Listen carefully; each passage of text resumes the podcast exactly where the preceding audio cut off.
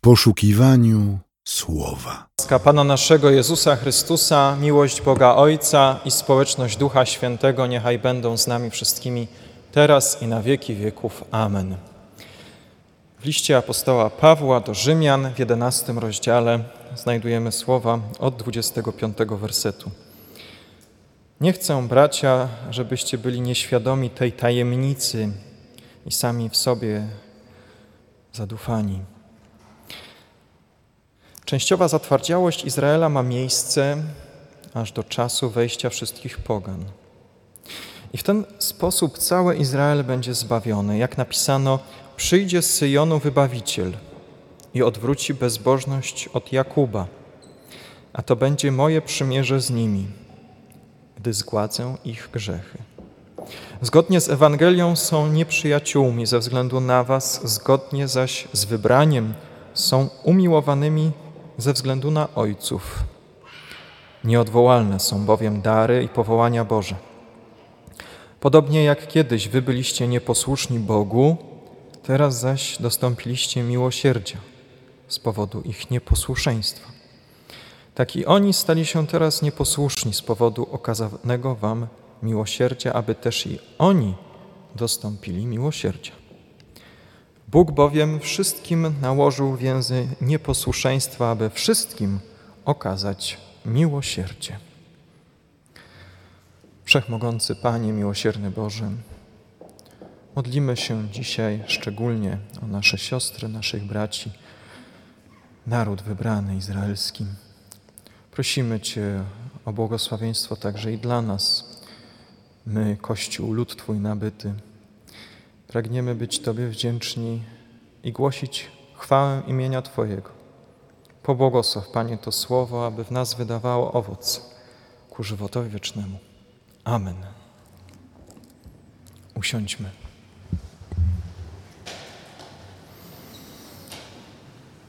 Przeżywamy dzisiaj niedzielę Izraela oraz wspomnienie zburzenia Jerozolimy. Miało to miejsce podczas jednego z ostatnich powstań narodu wybranego przeciwko Rzymianom. Dokładnie w roku 70 wojska Tytusa i Wespazjana splądrowały Jerozolimę i doszczętnie zniszczyły świątynię jerozolimską, zostawiając z niej malutki fragment, dzisiaj znany jako ściana płaczu. W Ewangelii Łukasza Jezus płacze nad Jerozolimą. Zewnętrznie jest to piękne miasto, bardzo dumne w czasach Jezusa. Ale to, co jest wewnątrz tego miasta, już się chyli ku, ku upadkowi. Jezus płacze nad duchową kondycją mieszkańców tego miasta. Chrystus płacze nad każdą osobą, która nie zna swojego duchowego położenia, która błądzi. Jezus Chrystus płacze nad każdą osobą, która nie dokonała wejrzenia w siebie, wejrzenia w swoje własne serce. Chrystus płacze nad zbliżającą się tragedią, nad śmiercią wielu, wielu osób. Wyobraźmy sobie to miasto, nieświadome swojego losu, a tak bardzo zadufane w sobie. Miasto oraz świątynia w Jerozolimie zostają zdobyte przez wojska rzymskie w zasadzie dopiero kilkadziesiąt lat po śmierci Pana Jezusa. Ale jednak Jezus już płacze nad tym miastem. W czasach Jezusa Jerozolima była ważnym miastem handlu, transakcji, podatków. Mieszkańcy tego miasta liczyli każdy denar, ale nie potrafili policzyć czasu swojego nawiedzenia. Nie wiedzieli, ile czasu im jeszcze zostanie. Pracowali, dbali o swoje domy, o swoje rodziny, ale nie wiedzieli, kiedy będzie ten koniec, który został zapowiedziany przez Chrystusa. Według proroka Izajasza świątynia została stworzona dla wszystkich ludzi, dla wszystkich narodów. Wszak składała się również z tak zwanego dziedzińca pogan. Jednak Izraelici zamienili święte miasto i świątynię miejsce zarabiania pieniędzy. Świątynia była ważnym centrum kultu religijnego. Tysiące setki pielgrzymów zmierzało do Jerozolimy, aby tam składać ofiary, aby tam pojednać się z Bogiem. Niektórzy pielgrzymi w czasach Jezusa dokony, pokonywali setki, a nawet tysiące kilometrów tylko po to, aby przynajmniej raz w życiu zobaczyć świątynię, aby raz w życiu złożyć tam ofiary. Te specjalne ofiary można było dokonywać tylko poprzez zakupienie zwierząt, pokarmów w Jerozolimie.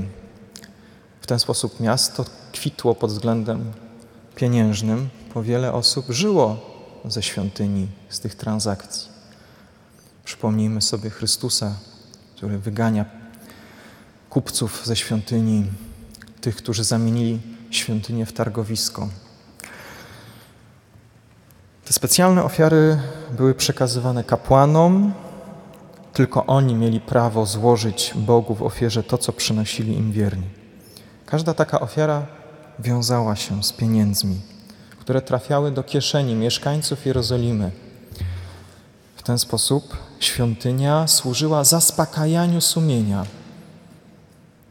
służyła zaspokojeniu sumienia Izraelitom. Składali ofiary, płacili za nie bardzo wiele. Były to piękne ofiary, najlepsze baranki, najlepsze pokarmy. Wychodzili ze świątyni i nie zmieniali niczego w swoim życiu. Aby potem, za rok, jeśli mieli, mieli wystarczającą ilość gotówki, mogli wrócić znowu. Zostawiali swoje pieniądze, ale swoje grzechy zabierali ze sobą. Te ogromne dochody z pielgrzymek i ofiar spowodowały, że miasto Jerozolima bardzo się rozrosło. Pamiętamy scenę w Ewangelii, kiedy uczniowie Jezusa podziwiali piękne mury świątyni, piękne mury miasta, bo nigdy nie widzieli czegoś takiego. Pochodzili przecież z biednej Galilei. Wtedy Jezus powiedział do nich, że nie pozostanie kamień na kamieniu z tego miejsca. Nie mogli mu uwierzyć. Takie wspaniałe mury, takie bezpieczeństwo, taki dobrobyt, a mimo to Chrystus zapowiada zniszczenie Jerozolimy. Faryzeusze i uczeni w piśmie wpadli w wściekłość, bo to by oznaczało, że stracą intratne źródło dochodów. Od tamtej pory postanowili zgładzić Jezusa. Chrystus płacze nad zatwardziałością mieszkańców Jerozolimy. Ich serce jest kamienne, twarde, nieczułe. Skamielina ta spowodowała, że odrzucili swojego Mesjasza, na którego tak wiele lat czekali, a który przybył do nich w pokoju, tak jak zapowiadał prorok Izajasz. Mieszkańcy Jerozolimy, dlaczego odrzuciliście swojego Boga? Dlaczego nie rozpoznaliście we właściwym czasie swojego nawiedzenia, swojego Mesjasza? Może byli zbyt skupieni na pięknych kamieniach, na budynkach, na pieniądzach, na murach, na świątyni, zamiast na tym, który przychodzi do nich w pokoju, który daje prawdziwy pokój. Jezus płacze właśnie nad tym ludem, który nie rozpoznał swojego Boga. Mieli go przed oczami, a go nie rozpoznali. Tak bardzo się od niego oddalili, że wypowiada słowa: O gdybyś poznała w tym dniu to, co prowadzi ku pokojowi, ale teraz jest to zakryte przed Twoimi oczami. Co jest zakryte przed ich oczami? Przed Izraelitami zakryta jest pewna tajemnica, o której pisze apostoł Paweł. Notabene pisze to w liście do Rzymian. Tajemnica ta polega na tym, że Bóg nie rezygnuje z człowieka, nawet wtedy, kiedy serce człowieka jest zatwardziałe, puste w środku. Serce człowieka nie chce nawrócenia. Żaden człowiek sam siebie nie potrafi się nawrócić. Nie chcemy zmieniać naszego postępowania. Choćby zostało wypowiedziane najlepsze kazanie, choćby zostało nam przedstawione wszystko w szczegółach, to w naszym sercu musi zadziałać Duch Święty, aby nasze życie zostało zmienione. Od tego zaczyna się nawrócenie od skruchy i dostrzeżenia swojego grzechu, swoich błędów.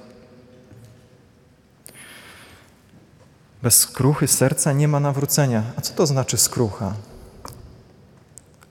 Skrucha to przede wszystkim zamiana naszego serca na coś czułego, wrażliwego, na potrzeby innych, na Boże Słowo.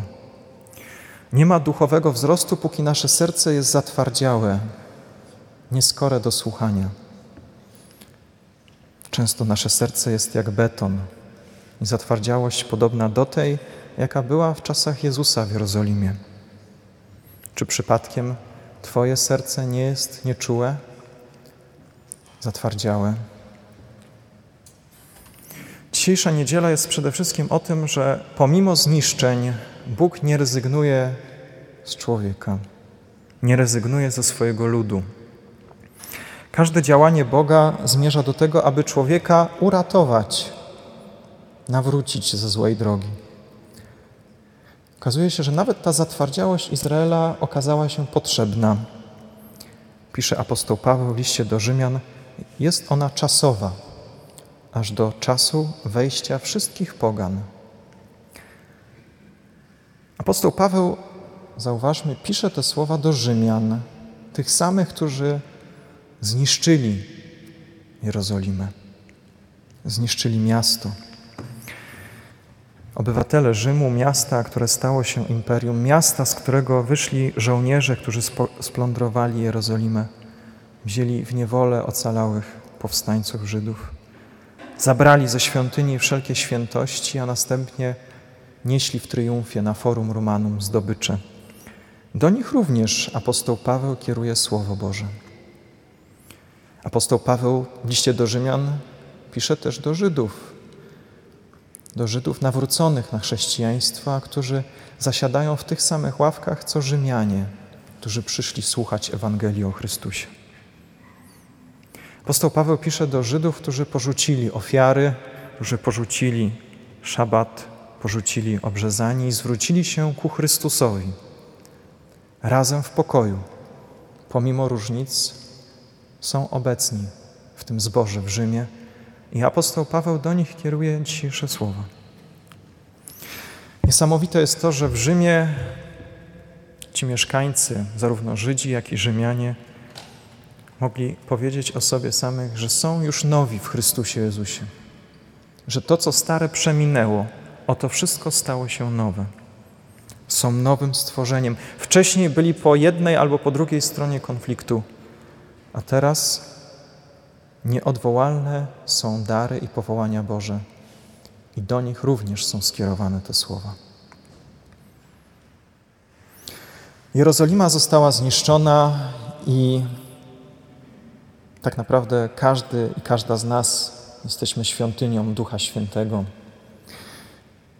W każdej, w każdym z nas mieszka Bóg. Niszcząc drugiego człowieka, tak naprawdę uczestniczymy w zniszczeniu świątyni Ducha Świętego. Ale też niszcząc nas samych, nasze serca, różnymi sposobami niszczymy. Niszczymy nasze serca, płuca, wątrobę, tak naprawdę niszczymy to, co nam daje Bóg.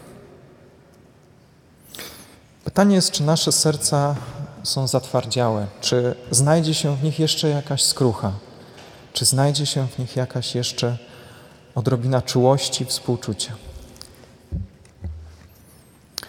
Niedawno obejrzałem z żoną w kinie pewien film o pewnej znanej, twardej, plastikowej lalce. Oprócz tego, że film ten jest na skroś komercyjny i nastawiony na zysk, to jednak jest tam ciekawe pytanie, które gdzieś tam wyłania się. Do czego jestem stworzona? Do czego jestem stworzony? To pytanie nie może pozostać bez odpowiedzi. Na to pytanie współczesny człowiek szuka odpowiedzi, ale nie potrafi znaleźć. Posługując się cytatem z Ewangelii Łukasza, jest to zakryte przed waszymi oczami. To, pyta to pytanie, do czego jestem stworzona, do czego jestem stworzony, postawione w kontekście dzisiejszego święta, a zarazem w kontekście naszego życia może nas trapić, ale nie może zostać pozostawione bez odpowiedzi. Do czego jesteśmy podobni, jeśli nasze serca pozostają zatwardziałe? Do czego będziemy podobni, jeśli nasze życie nadal będzie pozbawione skruchy i wyznania win? Do kogo będziemy podobni, jeśli nasze zaufanie będziemy pokładać w nieruchomościach, w pięknych domach, w tym, o co tak bardzo zabiegamy w naszym życiu? Do kogo będziemy podobni, jeśli pozbawieni będziemy czułości i współczucia na potrzeby tych, którzy są wokół nas? Pismo Święte nie pozostawia wątpliwości. Odpowiada na pytanie, dlaczego jesteśmy stworzeni. Jesteśmy stworzeni na obraz i podobieństwo Boga.